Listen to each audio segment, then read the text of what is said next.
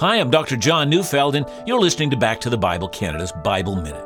In Genesis 3:14, God told Noah to make an ark of cypress wood. Wickedness had filled the earth, and, and God was going to cleanse it with a flood. But Noah found favor, we're told, in God's sight. God commanded specific instructions for the deliverance of Noah and his family and earthly beasts. You know, some think of God's commands as being restrictive. They hem us in, they say. They restrict our freedom. You know, it may have been cramped in the ark, but Noah knew the commands of God were meant to rescue. See, when God speaks, he sometimes speaks difficult words for us to hear. But when he speaks, it is a merciful speech. He speaks for our deliverance.